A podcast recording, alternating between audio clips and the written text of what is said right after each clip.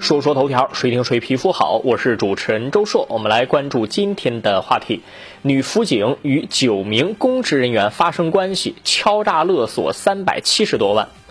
最近，江苏女辅警与多名公职人员发生关系，敲诈获刑，这个消息引发热议。消息源自江苏灌南法院的一份一审刑事判决书。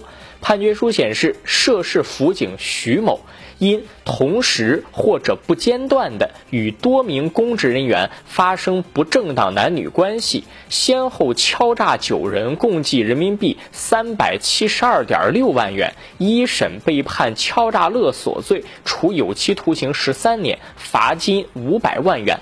被敲诈的有派出所所长、公安局副局长、卫生院副院长、小学校长等等。随后，一审法院以本案一审判决书未生效，不应在互联网公布为由，把这个判决书给撤回去了。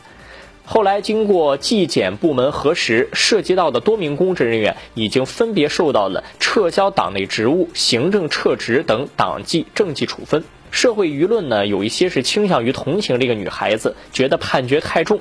我觉得大可不必。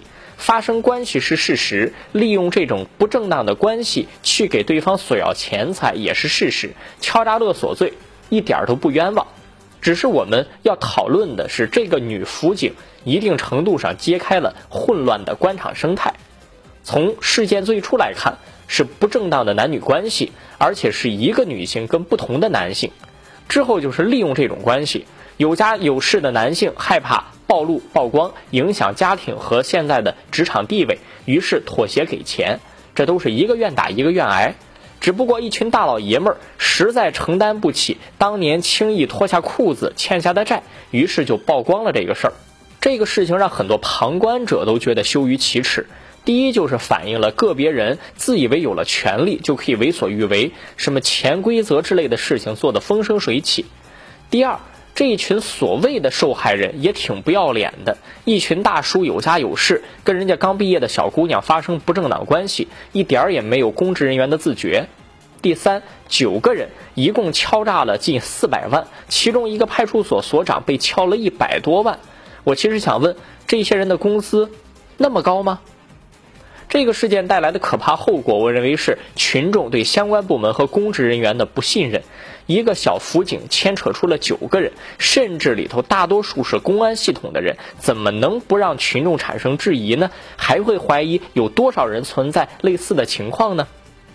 判决书暂时撤回了，相关解释也说得通，因为女辅警上诉了，判决书还没有生效，而当初发出来的做法其实是有些违反程序的。不过事件引发的影响远没有消除。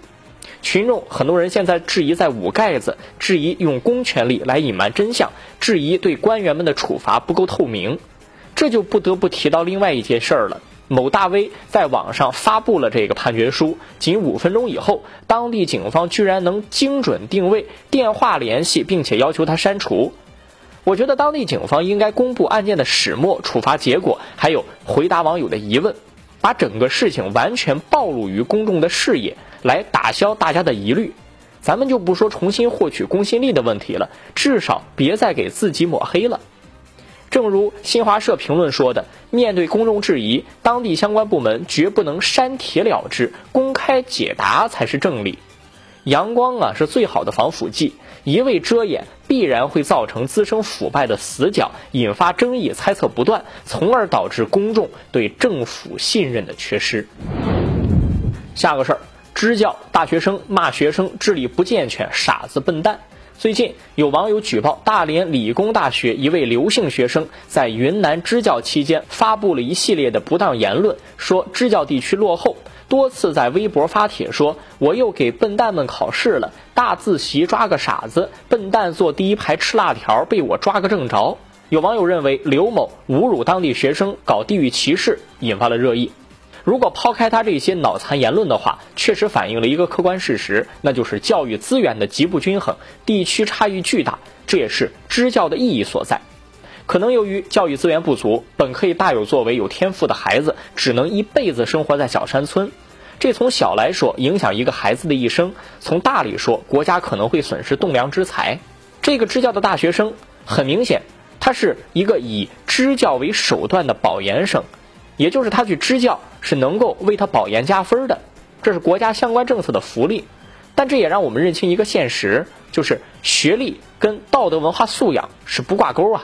哪怕他受到了再高等的教育，如果这个人他本身就充满着阴暗、充满着偏见，他一定会在不为人知的地方作恶的。如果让大城市的天之骄子和偏远山村的孩子产生共情，在现实条件下可能比较难，但是请至少保证你的心地善良，至少不要搞歧视，做好自己该做的。说说头条，谁顶谁皮肤好？我是主持人周硕，下期节目咱们接着说。